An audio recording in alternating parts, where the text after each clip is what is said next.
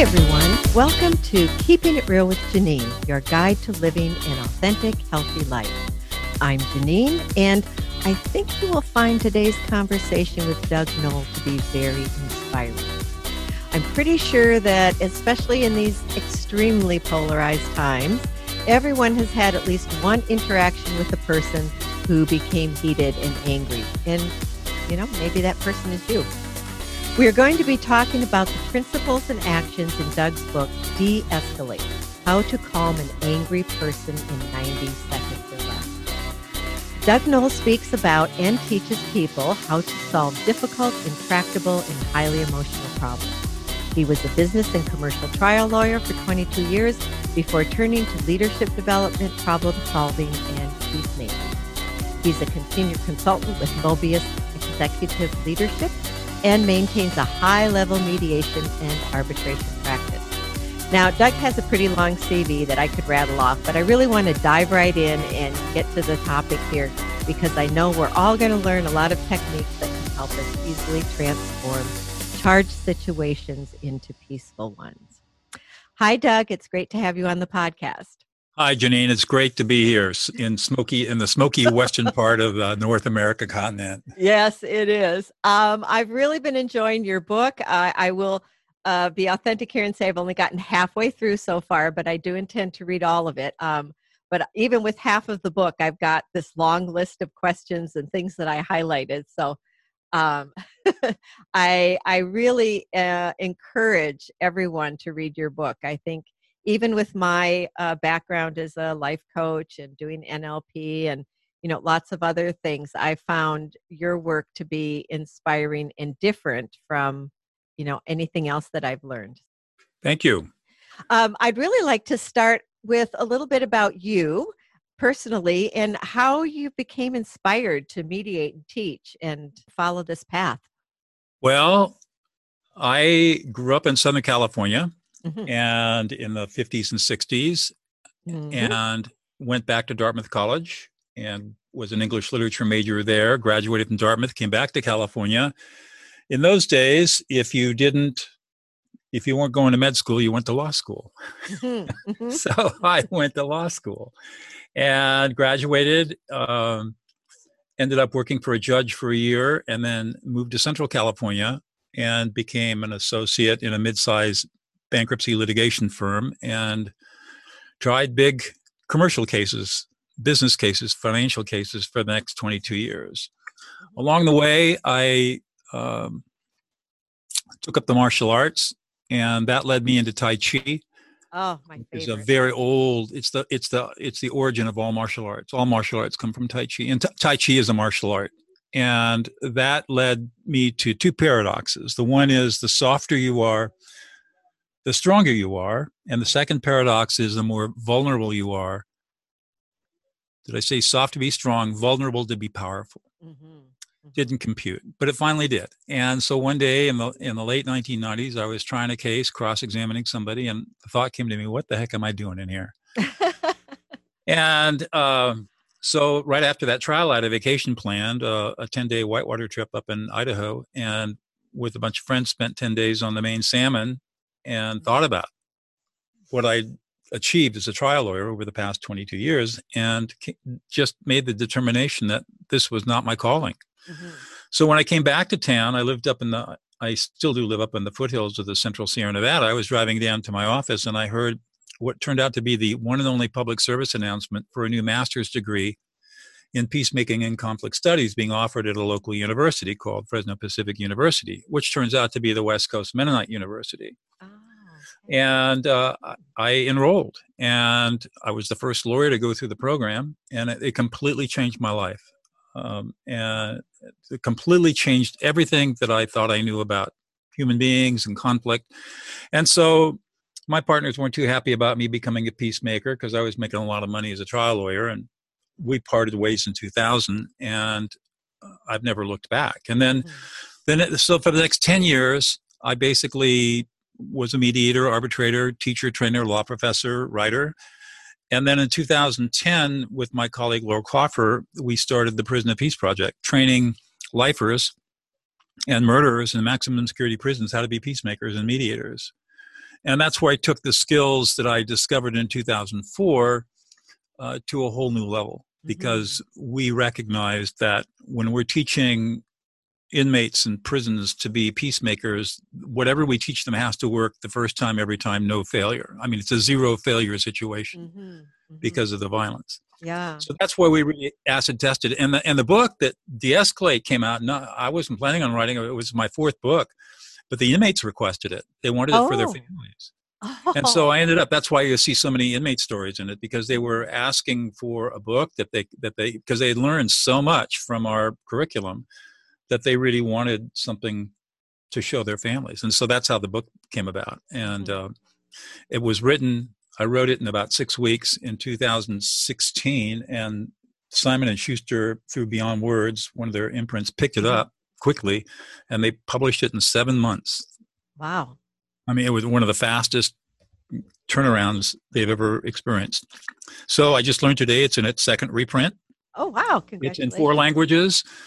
Uh, it's done pretty well. It's not a bestseller. Uh, well, it was an Amazon bestseller for a while, but it, mm-hmm. it is you know I would say that it's a commercial commercial success. You know, mm-hmm. you don't make a lot of money writing books, but mm-hmm. um, I'm really happy about it, and it's opened the doors to, for a lot of people to learn some skills that are completely life transforming, mm-hmm. mm-hmm. which is really what I'm all about these days. Right. Is helping people transform their lives right. in really really amazing ways.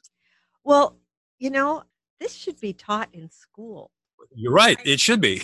Some of that I was reading some of the inmates what they had to say and you know they were saying they had learned this before right. earlier in their lives they never would have ended up in jail that's right I, and we heard that have heard that thousands of times from inmates now here's the thing that's really sad i have taught this to high school teachers to middle school teachers to school administrators to senior district administrators and they are just not interested in it you're kidding nope sorry but Wow. I am. I'm not. I am not kidding.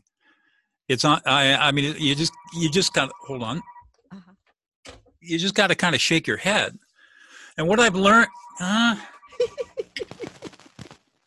um, what I've learned is that this stuff does not appeal to people until they're ready for it. And when they're ready for it, they just they just jump on it and go with it.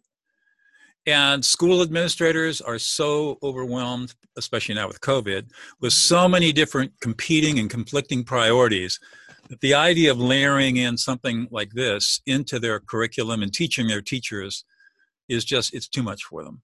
Mm-hmm. And so they just blow it off. But you're right. And this is something that every parent should know. Every parent yeah. should learn these skills. Um, every teacher should learn these skills. Every human being should learn these skills because they're, they're so foundational do you have a, like a video or I was thinking oh, yeah. maybe you could do a training? Have you done it? I've got online training. I got about a whole bunch of YouTube videos out there. If you go to the Doug Noll YouTube channel, you'll find all my videos. Um, I've got online trainings. We can talk about that later where people okay. can do that. I do online group coaching on Zoom. Okay. So yeah, I'm out there training and teaching. And te- I'm really right now interested in training trainers. Mm-hmm. Mm-hmm. Uh, so we can spread the word on this stuff. So yeah, it's it's out there. It's just slow. I mean, and, and part of the problem that I've also realized is that when we talk about emotions, because I mean, what we're really, really talking about here is how to listen to emotions. Right. And we're not taught uh, about emotions. And as children, we're taught that emotions are bad. They're to be avoided. Mm-hmm. They're they're irrational. Mm-hmm. And and so we so we never get any skills training in how to how to listen, how to be empathic, how to be compassionate. And these are all skills that have to be taught. Mm-hmm. These are not innate. Yep. And we're not taught this stuff because our Western culture has such a strong bias against emotions. And, And the thing that's so crazy is that neuroscientists have now are telling us that we're 98% emotional and 2% rational. Oh, wow and yet we spend 98% of our time trying to figure out how to be rational mm-hmm. when Especially 98% boys. of the time we're emotional yeah you know, wow. anything that's emotional is bad it's irrational don't be a drama queen you know grow up mm-hmm. Mm-hmm. and um, and that and that creates a lot of abuse huge amounts of abuse and trauma mm-hmm. that's completely unnecessary and we know from the ACEs study the adverse childhood experiences study out of San Diego that you know children that experience unintentional emotional abuse suffer deep trauma that shortens their lives because they die of cancer, stress related disease, addictive disorder, all that stuff. It all goes back to unintentional emotional abuse that every parent does to his or her children without knowing it. Wow. so what what have you come up with? There's three oh, but I the first thing that I got was that there are three um Oh, I'm having a senior moment. That's um, okay. I know how that is. I'm turning uh, 70 in a week, in a couple of weeks. Oh so. well, I, i am going to be 71 in a month or two. Uh, so we're in the same boat. So you ignore the words that are being spoken. So if somebody is is being emotional, we'll just say emotional. It could be angry, right. but a lot of times they. So you ignore the words being spoken. You you try to ascertain what the underlying emotion is, not listening to what the person is saying, but what they're feeling. Yes. So let's back up a little bit. Okay, to sure. Put it in, into a bit of a broader context. So, okay. so when when I teach this material, I talk about the four levels of reflective listening. And the first level is mirroring. We all know what that is. It's where you repeat what the person says word for word. Mm-hmm. Um, it has it has it's it has a lot of utility in very in, in important situations. So, for example, I'm a I'm an uh, instrument rated pilot, and when I get a clearance, I have to read back the clearance word for word back to the air traffic controller because right. crushed aluminum at, at 200 miles an hour at 8,000 feet is not a pleasant experience. Right. So that's where mirroring for recipes, procedures, processes, anything like that, mirroring is is really really good not good for de-escalation or for listening to anything other than process. Mm-hmm. Then you got paraphrasing. We all know what that is. You basically restating the words that somebody is speaking in your own words. Mm-hmm. Then the third level is core messaging. And, and the way I describe this is you can imagine we've all been through the experience of listening to somebody who just goes all over the place. Right. Yeah. You know, and we never know. you know, you're looking at your watch saying, "How long is this going to last?" Uh-huh. Right so the problem is with people like that is that they they're trying they, they have meaning that they're trying to convey but they really don't know how to convey it. And so what we do in core messaging is we're beginning to ignore the words and probe for the deeper meaning of what they're trying to say. And then in about 15 to 20 words we give them a core message. This is this is what you're this is what you're saying. So it's not a paraphrase. It's a de- it's deeper than a paraphrase. And then finally at the deepest level is what we call affect labeling, and that is labeling and reflecting emotions. And as you were just pointing out, three steps. The first is ignore the words. The second is to read the emotional, the emotions, read the emotional data field, which we happen, happen to have an innate capacity for. All humans can do this. And then the last step, which is the most counterintuitive and most difficult for people to get, is to reflect the emotion with a simple use statement. So I would say, Oh, Janine, you're really angry you know you're really frustrated that you couldn't get stuff set up the way you wanted to get set up. And you, you, don't feel listened to and you feel unsupported. And you're a little you're a little embarrassed and you're sad because you were hoping for a, a smoother morning. Mm-hmm. so that's that's affect labeling. And and you affect label for about 45 seconds. It's 45 to 90 seconds uh, until you get a head nod some kind of verbal agreement like exactly or yeah. And then you're looking for the drop of the shoulders and a, and a sigh or an exhalation. These are all unconscious uh, involuntary relaxation responses. And basically right. what they tell you is that the speaker's prefrontal cortex has come on back online. Mm-hmm. all, all this stuff is based on neuroscience uh, and it's it, it's it's actually very counterintuitive to what we think we know about human nature and how we listen and how we perceive stuff but it works really, really, really well, mm-hmm. even though it is counterintuitive. Mm-hmm. Yeah. Uh, now, the example you were just giving, uh, I'll just let everyone know, is because I could not get call recorder on Skype going. and so we had to switch over to Zoom, and then I was having trouble getting us to connect on Zoom. And it's, you know, it's um, it's it was frustrating. Yeah, frustrating. It's kind of embarrassing, you know, because I frustrating and embarrassing. you know, it's anxiety producing. Mm-hmm. You were mm-hmm. anxious. Mm-hmm. Mm-hmm. Right. Yeah. But I didn't get angry. I, I, no, you did not get angry. No, I did not get angry. But notice how you just notice what happened there. As I was app, affect labeling, you said, right, yeah. And all of a sudden your voice quieted down and I could feel the relaxation response. Mm-hmm. mm-hmm. Yeah. So let's talk about that a little bit because I really liked your example, uh, and maybe you want to talk about this a little bit as a way to practice with commercials. Sitting in a doctor's office around the time that I was writing the book, and I was thinking, what kind of exercises could I come up with where people that people could use to really convince themselves that they could do this? Mm-hmm. And there, there, was some piped in radio station, and all of a sudden, the, uh, a spot came on, an advertising spot came on, and I listened to it was a 15 second spot, and I counted the number of emotions in that spot and where the emotions went, and it was like one emotion a second. Wow! And it went from despair and unhappiness to solution to relief to joy. I mean, it was a great commercial because it was just punching everybody's emotional experiences in 15 seconds. Mm-hmm. And I started listening to more. I don't own a television set, and I don't really listen to the radio much anymore. Mm-hmm. But I did pay attention for a while, and I was just amazed at how much there was underneath. And so, if you really want to, if you really want to practice this, one thing you can do is if you're watching a movie or watching television, turn off the volume and just see if you can name the emotions without listening to the words or the tone of voice. Mm-hmm.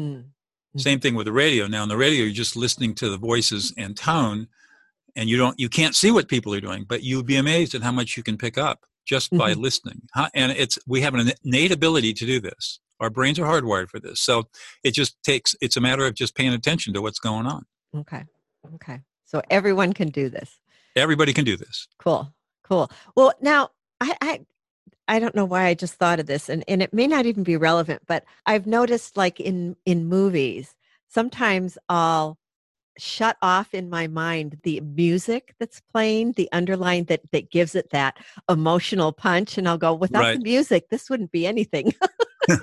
well, of course, you know? and that's why they put the music in, and so it's very interesting to to listen to the music and say, all right, what emotion is being evoked right now? And one of the things that is a really good practice, just for developing a skill and also in general self-regulating your own emotions is to do mm-hmm. what we call self-affect labeling where mm, mm-hmm. where you would say i'm angry i'm frustrated i'm pissed off i'm sad i'm embarrassed i feel humiliated i don't feel supported i don't feel disrespected i feel abandoned i don't feel worthy i'm unloved and just by labeling your own emotional experience in the, in the moment you can de-escalate yourself Mm-hmm. And you can practice that in the movies if you want to practice this stuff. You, you go to watch a movie and just what are the emotions that I feel as I go through this movie? Mm-hmm. So, so this isn't just for an interaction with another person or a group. This you can use this just for yourself too. That's right, it, and it's extremely powerful. Mm-hmm. Uh, in fact, I t- when I teach people how to deal with verbal aggression, like like what do you do when somebody all of a sudden starts shouting in your face and cursing and really mad. Mm-hmm. And the first thing you've got to do is label your own emotions so you ah. can remain calm. I'm feeling okay. angry. I'm upset. I'm anxious. I'm a little scared. I don't know what this buffoon's going to do. Mm-hmm. Um, I feel put upon. I feel a little embarrassed and shamed you know whatever it might be. And notice how long how long did that take? Just a couple of seconds. Mm-hmm. and they're still shouting and screaming at you. So as i'm affect labeling myself i'm ignoring their words right? Mm-hmm. and so it's helping me remain centered and calm. And then when they're done or when i start to label their emotions then i i, I come at it from a place of complete and perfect centeredness. Mm-hmm. and and you after you practice this for a while and by a while i mean you know weeks or months not years okay you no longer emotions no longer upset you. And it mm-hmm. doesn't matter what is going on with people. They could be raging mad. They could be in deep grief. Um, it works with positive emotions too. It's fun to do it with kids when they're really happy and excited. It's fun to label their emotions mm-hmm. and watch them react. Mm-hmm. mm-hmm. and you get to a point where you recognize human nature for what it is emotional not rational and it makes your life a whole lot easier. Whole lot easier. I would think so so it sounds like, and tell me if I'm wrong, that what you're doing is getting your you're depersonalizing it. You're not taking it personally, and you're getting your ego out of the way. Absolutely. Uh, in fact, as you engage in this practice, when you're doing what I call third-party affect labeling, where where I'm reflecting your emotions, for example, okay. I become egoless because the only way I can be present in the moment is by focusing on your emotional experience and reflecting back your emotional experience, that leaves no room for my ego. Mm-hmm. Mm-hmm. And it allows me to be compassionate and non judgmental. That sounds like a pretty important piece. It's pretty important. And it happens automatically. You know, you can read t- teachers like Eckhart Tolle and people like that who mm-hmm. talk about mm-hmm. the presence of now and he's made a lot of money selling that book and mm-hmm. some of his other books. But the problem with these guys is they don't teach you how. Right. They teach you. I, I mean, that's my big criticism of Jesus. You know, I mean, mm. he told people what to do, but he didn't teach them how to do it. that and, is a problem. And, and, that is a big problem. It's been a big problem with spiritual teaching for thousands of years. Is as these spiritual teachers get these wonderful insights and they have these practices, but they don't know how to teach it. Mm-hmm. And they say, "Well, just follow me. Do what I do." Well, that doesn't work. Mm-hmm. You've got to actually say step by step by step by step. Here's how you do it. Mm-hmm. Well, so. you seem to be quite uh, adept at that. Thank you. I'm all about the how. if I can't teach the how, I won't teach it. Ah, uh, excellent. So, okay, so what what is the difference between affect and feeling when we're talking about emotions? Lots of controversy around this. I'm going to give you my working definitions. Okay. So, feelings technically are what we feel, the physical sensations we feel in our body, what we will call somatics, somatic feelings. Okay. So we could be hot, cold, um, goosebumps, panting mm-hmm. breath, mm-hmm. you know, mm-hmm. whatever we feel in our bodies, that's a feeling. Mm-hmm. Affect is the physiological response that arises primarily in the brain, but secondarily in the rest of our body through the polyvagal system, mm-hmm. that we're responding to our environment. And it's basically we either feel pleasant or we feel unpleasant. And this binary feeling, of course, varies by intensity and duration, and all the combinations of affect these affective states that are influenced by different brain centers ultimately combine into what we call emotions. We're not born with emotions. This is something that is really radical. We are not born with emotions. We're born with affect, and we learn to construct emotions at about the time we become verbal.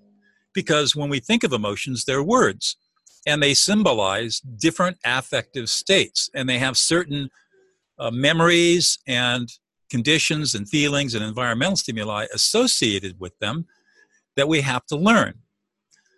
And this gets into why this affect labeling process works so well because most children are not taught explicitly how to build an emotional database. It just it just happens by happenstance and most of the time it's negative happenstance because children are emotionally invalidated. Right. So so what happens is that people come through childhood with a with a very limited emotional database. I mean, they may know a lot of words around emotions, but they're not linked into directly what the affect is, what the what the what the various feelings are, feelings and affect. Hmm. So that what happens is that when they get angry or upset, and the and the emotional centers of the brain uh, become activated, they literally overwhelm the prefrontal cortex because there's a weak database. Um, the prefrontal cortex can't make sense of it all and just shuts down, overload. And that's why that's when we see people getting into these highly escalated fights and arguments, and their prefrontal cortex is completely shut down.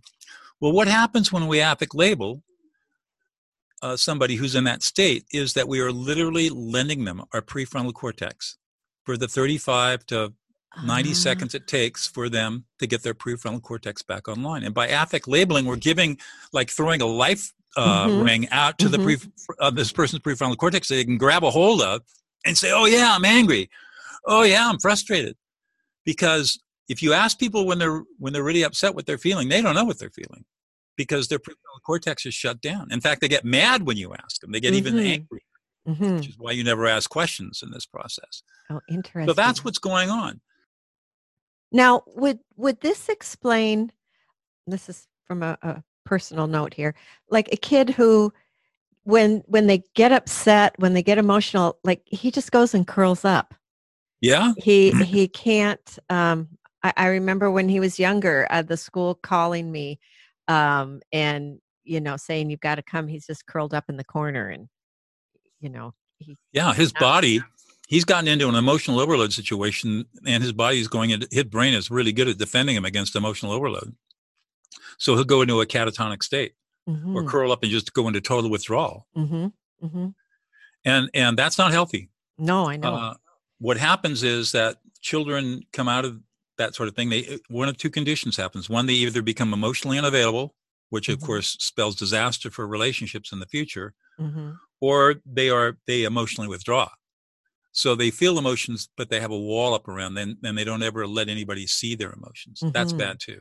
Mhm. Both are very unhealthy, very common. Most people suffer from these conditions, which is why they are in unhappy marriages and partnerships and things like that. And unfortunately, they pass it on down to their kids because they haven't learned how to be different because no one's Mhm. ever taught them. So does this process would this work with with that kind of a situation? Absolutely. So do you Uh, wait then until they come out? No. No, you go right in. I mean, uh, yeah, it, and it really doesn't matter how old the child is. You can start doing this at about two two years old, just when they're starting to become verbal. Two to three years old is when you really that's the best time to start because the brain, emotional centers, of the brain, and emotional databases are all pretty much formed by four and a half or five years old. Mm. So, but let's suppose you've got a middle schooler who's Or how about know. 17? okay, seventeen. that's that. Now you're dealing almost to an adulthood, almost to an and and so this works although with a 17 year old because they are they are coming out of adolescence they're hyper skeptical about any everything and anything you've Mhm. got to do this really subtly Got so it. with a 17 year old if i were introducing this into a family situation i would be very very i said oh john you're really frustrated and Mhm. leave it at that Got it. or john you're really you, you know you don't feel like anybody's listening to you hmm and and that's all i would say Okay. 14 year olds i love working with 14 year old boys you know head down best you're going to get out of them is a grunt Yeah. um, if you're really lucky, this works beautifully with them. Huh. And if you're willing to be patient, and you're not going to get the normal reaction out of a 14 year old, the, the head nod and the dropping of the shoulders and all that stuff. And so, so people ask me, well, how do you know you're getting through? And I said, if he's not walking away from you, he's eating this stuff up. Because most 14 year old boys are frightened, they're scared, they are emotionally unavailable to themselves, they don't know what to think, they are they're not children but they're not adults they are they're just basically scared beings Mm. and the best Mhm. thing you can do is provide emotional safety and i've heard story after story of parents who've taken these approaches with their 14 year olds and within a month the 14 year old is coming up and asking for help with homework the 14 year old is not on the phone anymore the 14 year old is not in his room playing games he's engaging with the family Wow. And so if- is- whew. yeah and you want to if people want to know why do my kid why are my kids on their on their phones all the time why are they on their computers it's because it's the only place that's emotionally safe for them right. I know that. and i just point to the parents and say you have not created an emotionally safe environment for your child yeah but i love them yeah but you haven't created an emotionally safe environment for your child because you're not emotionally safe yourself Mm, mhm. And and that's you know that's not to say that you're not a good person. You just haven't been trained That's in exactly this. right and I, I i i was did a show the other day and i had a guy the guys in their probably in their 40s they've got teenagers most of them Mhm. and they were beating themselves up saying oh my god i ruined my kids and i said don't beat yourself up over this this is brand new knowledge the the, the initial Lieberman study was in 2007 13 years ago Mhm. and you won't hear any psychologists or psychiatrists or clin- uh, licensed clinical social workers. None of them, those people know this stuff. Mhm. and it's not taught in any graduate schools except in my classes. And it just hasn't it just hasn't gotten out there yet. And so don't beat yourself up about something that you didn't know about. But now that you know about it you can start changing things. And it's Right. not too late at 16 or 17 years old. You can still create emotional safety and teach your teenagers how to be emotionally competent human beings. Mhm. you got to be gentle with them and start slowly because they're going to think you're really weird when you start this and they're going to be scared. Remember they're scared.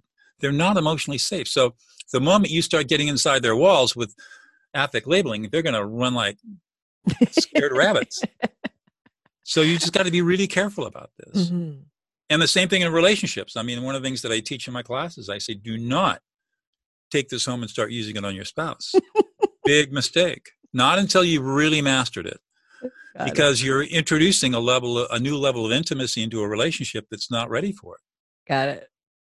Okay, so how about a couple of examples of how a, a conversation might go, uh, you know, in a situation? so people Well- can. Sure. So let's let's set up a let's set up a scenario. I'll do I'll I'll affect you. When was the last time other than today before a call? Give me a situation that you that you've experienced where you had some emotionality around it. And it doesn't have to be intense or a big deal. Uh, well, most of my emotionality is around the boys. Um, Okay. Oh, that- and that's where it should be. So tell tell me a story about one of your sons. uh, let's see. Um, well, uh, asking for help and getting an okay and a sure. And um, I've learned to say, well, you know, when might that happen? I've been doing that, but it still doesn't happen. And So you get really frustrated and Yeah. a little annoyed when when you think you have an agreement with your boys and you don't. really yeah. annoyed. You get very annoyed. It kind of pisses you off, and you Yes. feel deeply disrespected. yes. and, and you feel completely unsupported. Yep. And it makes you sad. Yep. It does. It makes you really sad. And Makes sometimes me want you to run, actually, you know? Yeah, Like, I don't need it- this shit at 70. exactly. And yeah, and you and so you're feeling sometimes you're feeling a little abandoned and unloved, Mhm. and and you you just wonder and and you just are just at, at wit's end about what to do. Mm-hmm. Mm-hmm. Yeah. All right, that's affect labeling. How did that make you feel? Heard. Uh huh. Um, yeah, like you you understand what Exactly. what I'm going through. Um, I feel I feel calmer. I definitely I can tell. You know, my back is. Uh, I, I call my my. I have upper chronic back issues, and I call it my canary. Uh, you know, and because it's definitely linked to emotional stuff. So my back feels really relaxed right now. Yeah so that's that's an example of affect labeling. And notice that it was not a conversation. Mm. hmm Listening is not conversation. This is something that people have to learn. They apply the rules of conversation to the rules of listening, and listening is not, it has a completely different set of rules. And so that's why notice how you would talk and I would interject and you would talk. Did you feel like was to, to an outsider listening to this might say, God, that guy knows really rude. What do you experience? No, it didn't feel that Yeah. way at all. and that's the way it is and that's one of the biggest hurdles of learning this is you have to overcome you, childhood programming that says don't interrupt that's being rude well it's true for Mm. conversation but it's not true for listening Mhm. and in fact the more you re- as a general proposition everybody finds their own place but the what i try to do is whenever i sense a, an emotion i just jump it right in and name it and sometimes it's Mhm. like every two or three seconds Oh wow. and, and people people watch this and they'll say god you kept interrupting him. And they'll the person that i'm using as my guinea pig when i'm demonstrating this they- they'll ask the person well did you feel like he was being rude and interrupting?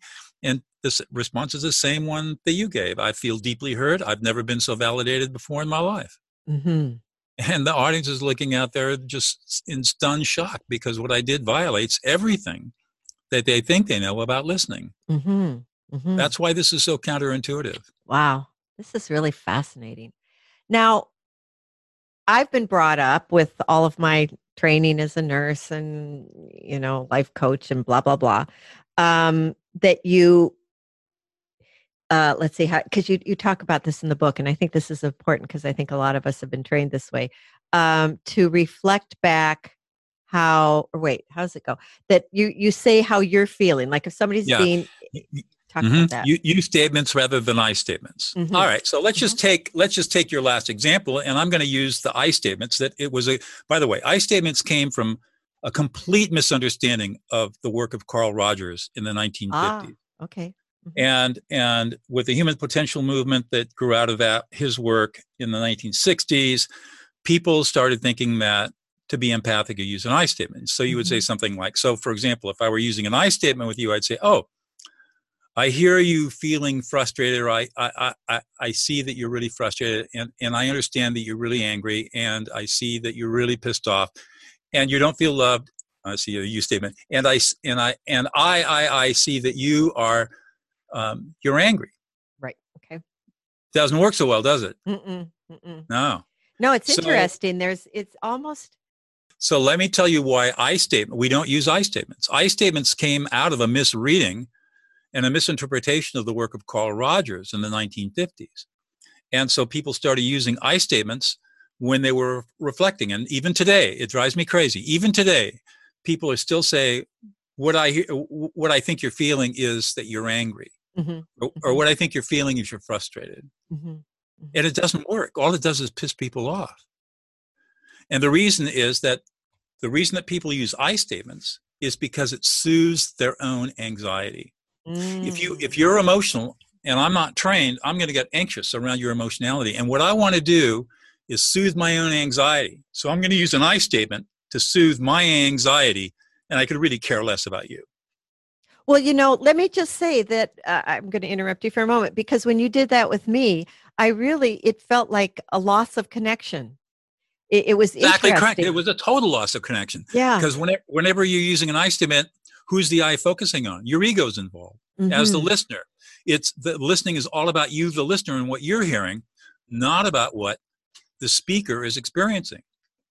And so that's why we use you statements. Now we learned in, of course, we taught this in prison for a, dec- a decade, and we learned when I statements are appropriate. And I statements are appropriate when you are asserting your own emotions. So I'll say, you could say something to your son. You could say, Well, John, when you fail to do what you say you're going to do, I feel deeply disrespected and mm-hmm. annoyed and I'm pretty pissed off. Mm-hmm. That is a legitimate use of an I statement because I am using an I statement to assert my own feelings, right? My own emotional experience. But if I were talking to John, I would say, John, you're really frustrated. You're really annoyed you're kind of pissed off and you don't feel supported or listened to if that was the experience he was having mm-hmm. because mm-hmm. that's his experience right and that's why we use you statements instead of i statements. And i get pushback on this all the time. So if listeners are out there and, and they're saying oh this guy doesn't know what he's talking about all i do just do this experiment. Go find a friend and have them tell you a story with some emotionality. And the first time reflect with i, I statements like you might, like if you mm-hmm. were trained in active listening or nonviolent communication or any of those other bullshit things, and and and they are, uh, and then go back and do it again with the you statement, and ask your ask your your speaker which one was most effective. Mm-hmm. You don't have to take the word of the great Doug Noll, right? All you got to do is yeah. go and test it. Right, right. And you'll figure it out. That's how I did it. Interesting. So it seems like it's important to differentiate between whether you're speaking about really how you're how this is making you feel or whether you're or whether you're addressing how the other person is feeling exactly and so what that is teaching you as you learn to do this is how to discern emotions are these my feelings and emotions or are these your feelings and emotions mm-hmm.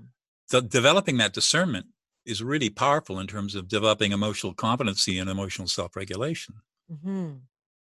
by the way i don't i i i I tell people don't ever bother learning emotional intelligence. It's a waste of time. You'll you'll never master it.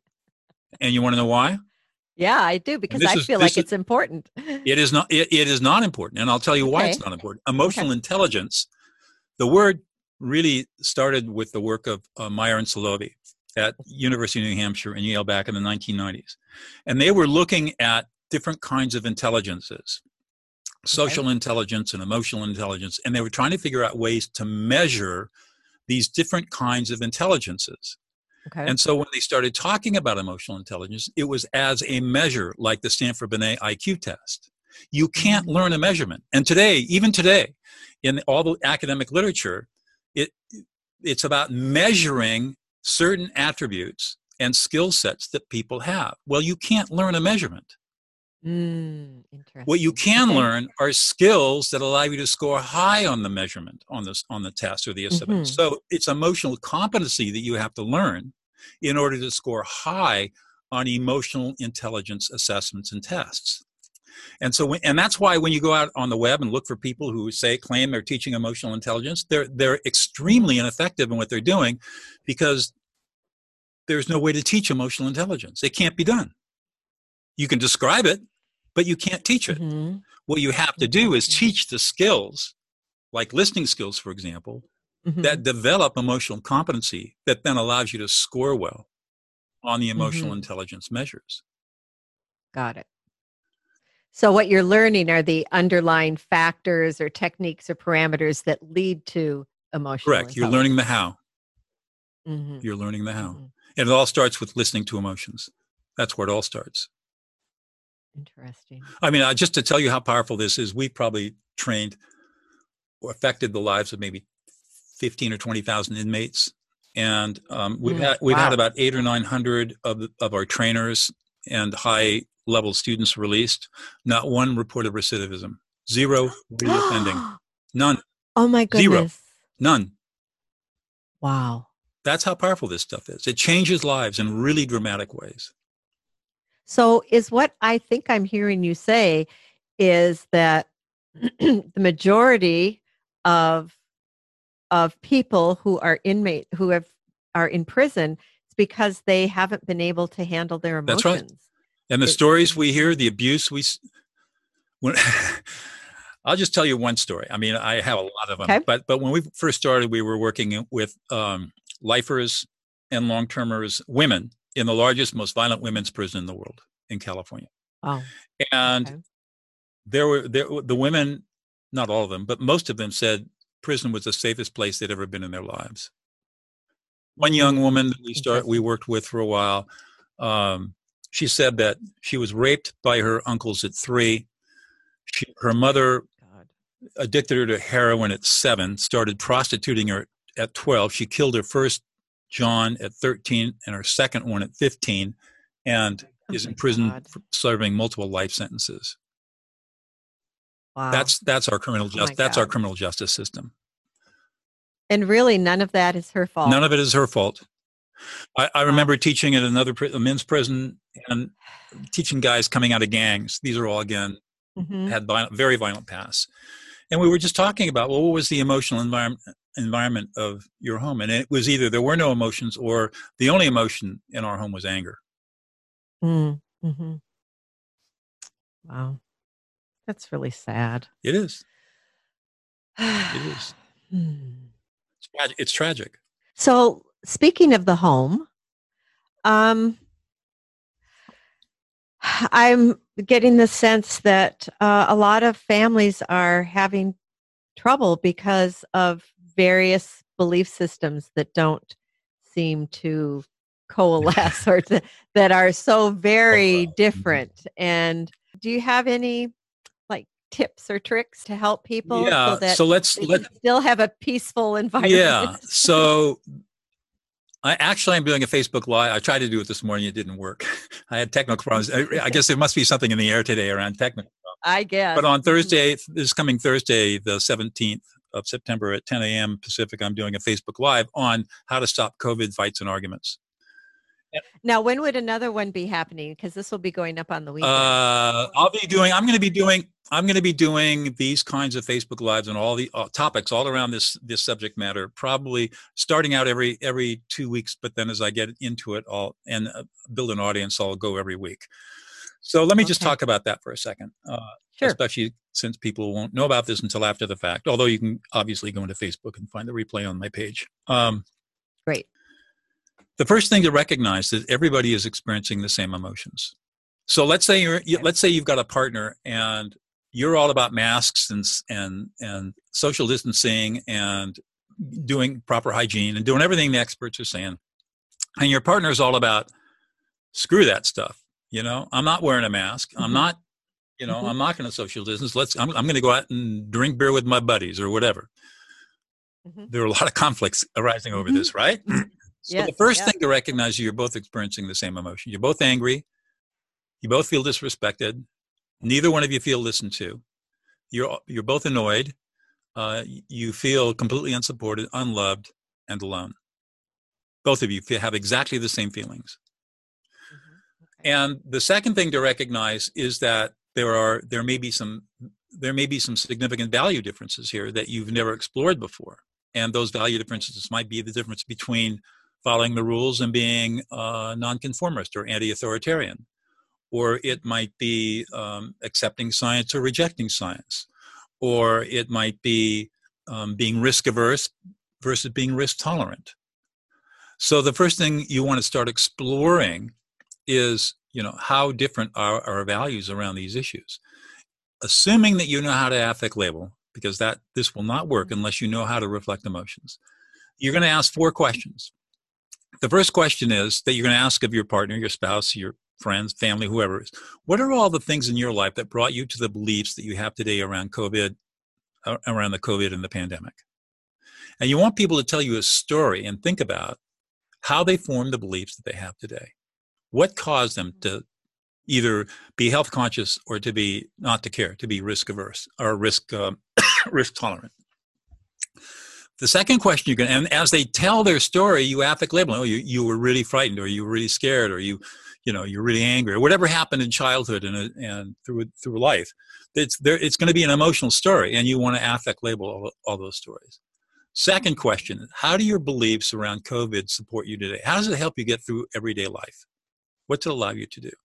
So you begin to understand how their belief structure actually helps them make decisions. Uh, and then the third question is going to be how do you deal with people like me who disagree with you, who have a different set of values and a different set of beliefs around COVID and what we should do? And the first flippant response is always going to be, you know, well, I think you guys should all go to San Francisco and sing Kumbaya, you know, or I'll shoot you all. I mean, uh-huh. you get that kind of stuff. Um, uh-huh. but you, you're very patient with that, and so so you're very frustrated with people who think differently than you are. But really, how do you how do you manage people who have different beliefs? And that mm-hmm. a very interesting conversation. And you affect label that. And then the last question is how do you think our society should be set up to deal with all of these different beliefs? How should we organize ourselves so that uh, recognizing that people have radically different beliefs and that regardless of your belief, you know, there is some science out there that says that this is a very, very dangerous virus kills people. I mean, um, 400,000 by the end of the year is what I've heard lately, over 200,000 now. And mm-hmm. those are the kinds of questions you ask. So you're not, the mistake that people make is they say, wear a mask. No, I'm not going to wear a mask. So, or maybe it's, uh, you know, I'm going to go over to Bubba's and drink beer with 50 of my closest and most intimate friends. If you mm-hmm. challenge people on that, all they're going to do is bristle.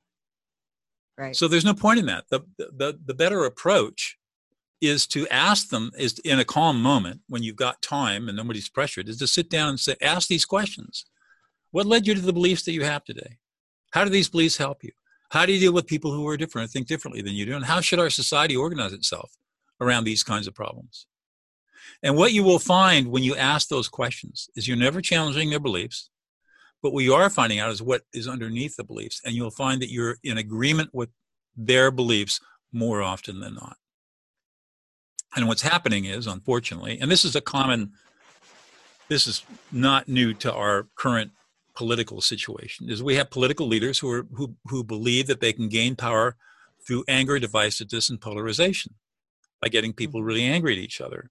This has been going on for thousands of years. Nothing new here. What we have to do is we have to be the antidote to that and say, yes, you believe in many different things than me, and let's sit down and talk about how, how we came to our beliefs, each of us. And, and what happens when you have that conversation, you find out that you have far more shared commonalities than you have differences. Mm-hmm. But it's the people who benefit from sharpening the differences and disowning the commonalities that stand to gain power from it, which is why they do it. Right. And we have to resist that. Yeah, it does feel like with this whole COVID thing, the flames are deliberately being oh, they are by whoever. Yeah, they are. There's no doubt, mm-hmm. and it's uh, and I mean I would argue that it's calculated. Mm-hmm. Yep, it's calculated. So the question becomes: Is where, yeah, is wearing a mask patriotic, or is not wearing a mask patriotic? Think about that. And and and it's such an interesting question because you could say, well, yes, it, I mean, with with freedom and democracy and liberty comes great responsibility. The responsibility not to harm other people. Mm-hmm. So it is patriotic to wear a mask. But then somebody else might say, well, except the government can't tell me what to do. I can do whatever I want, and I'll take responsibility for my own health. And mm-hmm.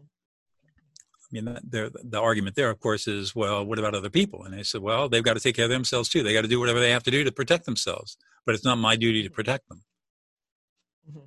And so it's it's it's patriotic not to wear a mask. I'm standing up for liberty and democracy and freedom. Well, and you know, if you read, I, I mean, you know, I don't want to get into the whole thing, but I did have a conversation while walking my dog the other day with someone, and she was telling me that, you know, if I because uh, I choose not to wear a mask, but it from all of the studies that that I've read and doctors who aren't mainstream say that it doesn't work. Um, but she was telling me that I disrespected her huh.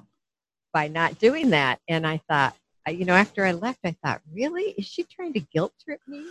Because if she wants to wear a mask, I don't have a problem with that. Go ahead.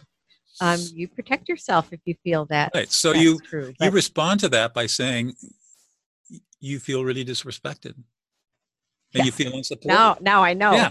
So uh, the beauty of the beauty of affect labeling is that once you learn it, when people challenge you like that, you just come right back and affect label them, and it all goes away, and they feel listened to, and they're happy, and they think you're the greatest thing since sliced bread. Mm-hmm. It's pretty cool how it works. Okay. Yeah, I'm I'm I'm really excited to try all yeah. of this.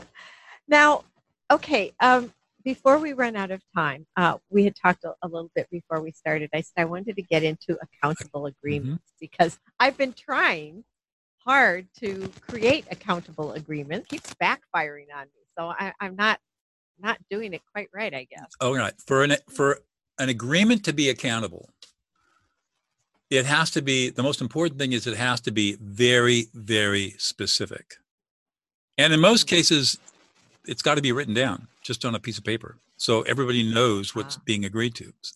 So give me an example of a situation where you need an accountable agreement maybe with one of your sons.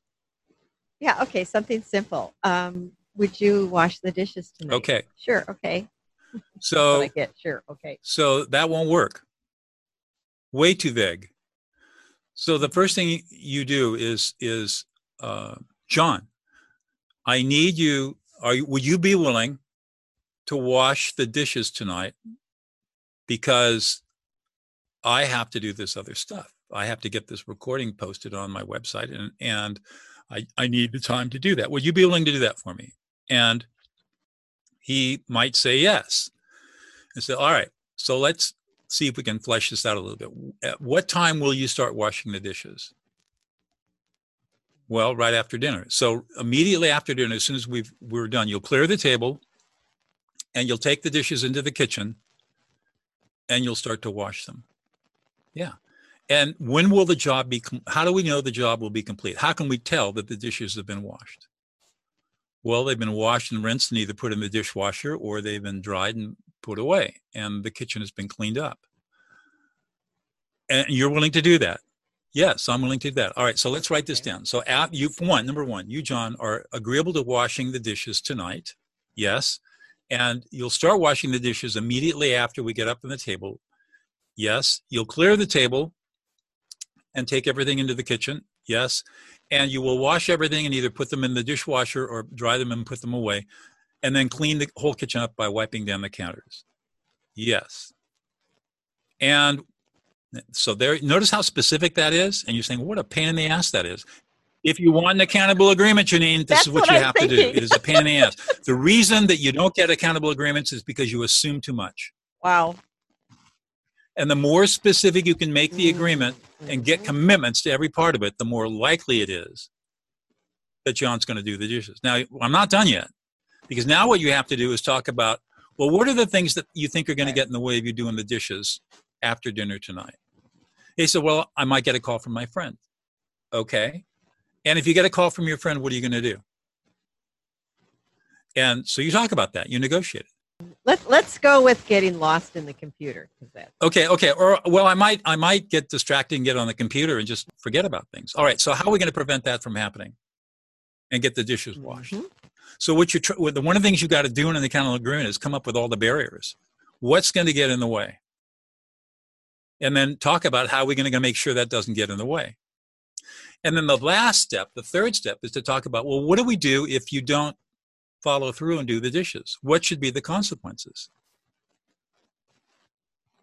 And so you you put in some consequences. Well, if I don't do, if I forget to do the dishes, then I'll, I'll I promise that I'll do all the dishes every every week ne- next week. You come up with a have him come up with a consequence. What's the consequence of you not doing what you say you're going to do? Right. Okay. And there ought to be a penalty in there of some kind. Not horrendous, but something something that's got accountability to it. And, right, right. and guess what? When you do these three things, you you get even on the most mundane tasks like doing the dishes, you get very specific. You talk about the barriers and try to identify the barriers, all the things that can go wrong, and then you get him to agree to consequences. Guess what's going to happen? He's going to do the dishes. Gets done. but if you just say, "Hey, do, will you do the dishes tonight?" He say, "Oh yeah." Mm-hmm. There's no commitment there. There is no commitment. Well, that's your fault. that's frankly, sure. frankly, you're not taking the okay. time to sit down with him and and get him to agree to a specific set of tasks that that you understand perfectly what has to be done, and he mm-hmm. sort of has a vague idea what's supposed to be done. But you want to get rid of that vague idea and concretize it into specific steps. And in the beginning, it's a pain in the ass to do this on trivial, mundane things. But parents don't want to take the time to do this. They just assume that their kids know what they're talking about, and they just assume the kids are motivated to do it. Or they're, if they're not motivated, then they're going to do it out of a sense of obligation. That's just not true. It's just not true. And yet we continue to, you know, pound our heads against the wall, thinking things are going to change, and they're not. So what happened to like, what happened to just doing things because it's the right thing to do? I, I they have to learn that. If they don't, that's the job of the parent is to Definitely. teach that yeah. okay. over and over and over and over again. Mm-hmm. Mm-hmm. And it doesn't matter how old your kids are. If they haven't mm-hmm. learned that, then you haven't done your job.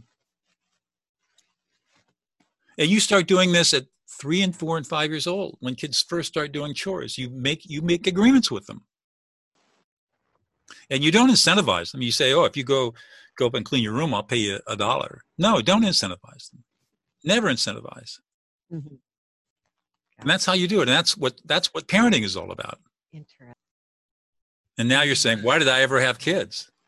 wow.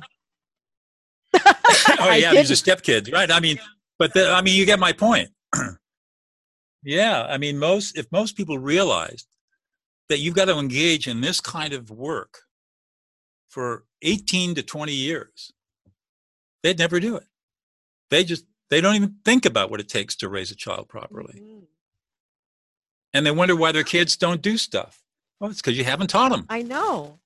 The, the kids will model exactly your behaviors. What you see in them is what they see in you. That's a hard one for people to get.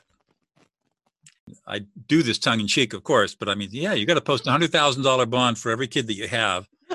So the state can so you forfeit the bond if this kid screws up, and the state has to take over and educate the child. And they, you know, the bond, you know. So it costs money. I, I say that about divorce too. It's you know, it costs you ten dollars to divorce and hundred. I mean, ten dollars to get married and a hundred thousand to get divorced.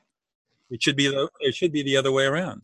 Yeah. Uh, I mean, again, tongue in cheek. Uh, I mean, I, I am not advocating it. The point being that you should uh, you, you have to work at having a good marriage, and if you're not willing to, that's right. Relationship, any kind of relationship yeah. takes work. It's and relationship with children, it takes a lot of work because they don't know anything, and it's your job to teach them to be the way that you want them to be without harming them, without emotionally mm-hmm. invalidating them or abusing unintentionally emotionally right. abusing them, which is what most parents do because they don't know any better. Wow. This is an eye opener. yeah. So, Doug, how can people, is there, is there, well, is there anything that we haven't covered that you feel is important to cover? It, no, it, this work is so, in some ways, it's very mm-hmm. simple, but in other ways, it's extremely profound. And you know, it's my desire to, to expose as many people to these ideas as possible with the, with the knowledge that only 10 or 15% of the people are really going to take the time to learn mm-hmm. these skills. But over a period of time, perhaps not in my lifetime, um, this will become the norm. And we'll have a much better, people will have a much, much better understanding that we are emotional beings, not rational beings. And we will start to spend time teaching people how to be empathic, teaching people how to have compassion, teaching people how to listen to emotions, teaching people emotional competency and how to properly self-regulate mm-hmm. themselves. These skills are not taught mm-hmm. today. I know. And that's one of the reasons why we have the polarization and the arguments and the fights that we do is because people have never learned how to properly manage their own emotional conditions. Mm-hmm. Hmm. And these are skills that have to be learned, like reading and writing. So people can buy your book on Amazon or wherever, and I'll put a link um, on the web page too if they want to make it easy. And just click on it. Um, but for people who uh, need to hear, uh, you know, maybe they're not, they don't learn that well reading. Maybe they need to see or hear. Uh, right. What What do you have that? So, what I what I would do is I would direct people to dougnoll.com Okay. forward slash forward slash d dash escalate dash the the dash book. That's the page. De escalate the book with dashes between de escalate the book. Okay. The book is um, I sell the book at cost Okay. on that Okay. page, but if you're really interested in learning, there'll be offers behind the book that are deep discounts on my training. I mean, three thousand dollar training offered for less than two hundred dollars. Oh wow.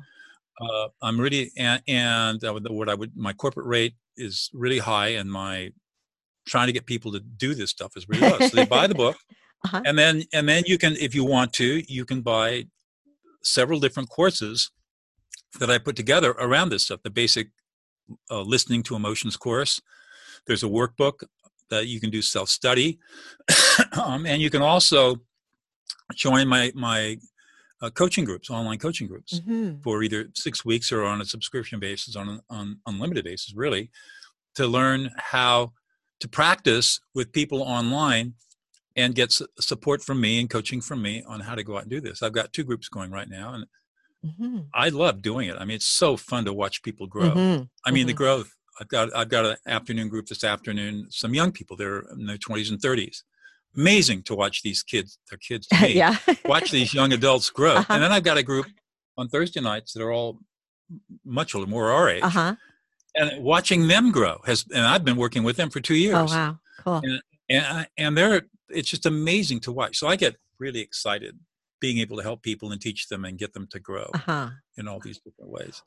So, and then if people just want general information about my work and all the workshops I teach, and I, of course everything's online now. I do everything online. Just go to Doug, go to dougnoll.com, d-o-u-g-n-o-l-l.com, and just nose around the website. More, I'm putting more and more resources up there every day, and and people can, you know, Mhm. get in contact with me, learn more about my work, read my blogs, Mhm. Mhm. and just get more ideas about how this stuff really works. Yeah, and you know, um, when you were listing out what the different things that you offer, what popped into my head was uh, a group of of parents maybe Yes. getting together on a regular base, basis to practice and hone their skills. You I- know, I, actually have a whole. I've taken these courses and turned them into a whole program for parents, ah, and it's called the Parents Game Changer. And let me. I can get the. Um, if you wait just one moment. sure. I'll be putting Let's links see. on the podcast website for Yeah. all these things that you're Yeah, talking I'll- about I'll- too. Let me just pull up the pull up the URL. This is a course. The Parents Game Changer again, like all the other courses, starts off with some really s- simple, low end tools.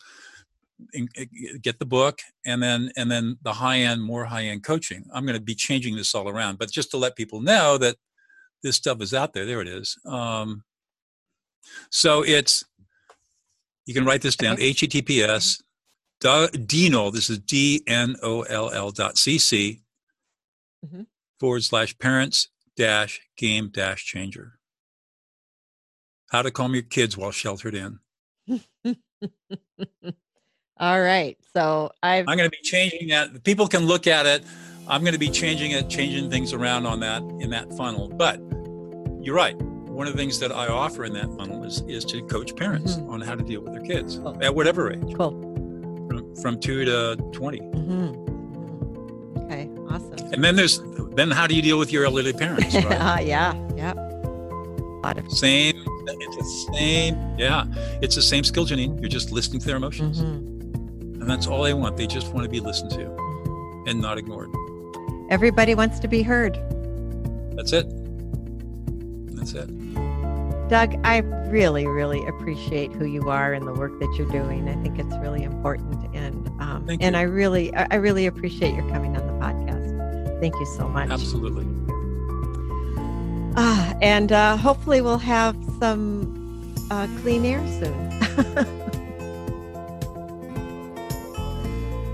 I want to give my sincere thanks to you, Doug Noll, for coming on the podcast and sharing this inspiring and I think very much needed information.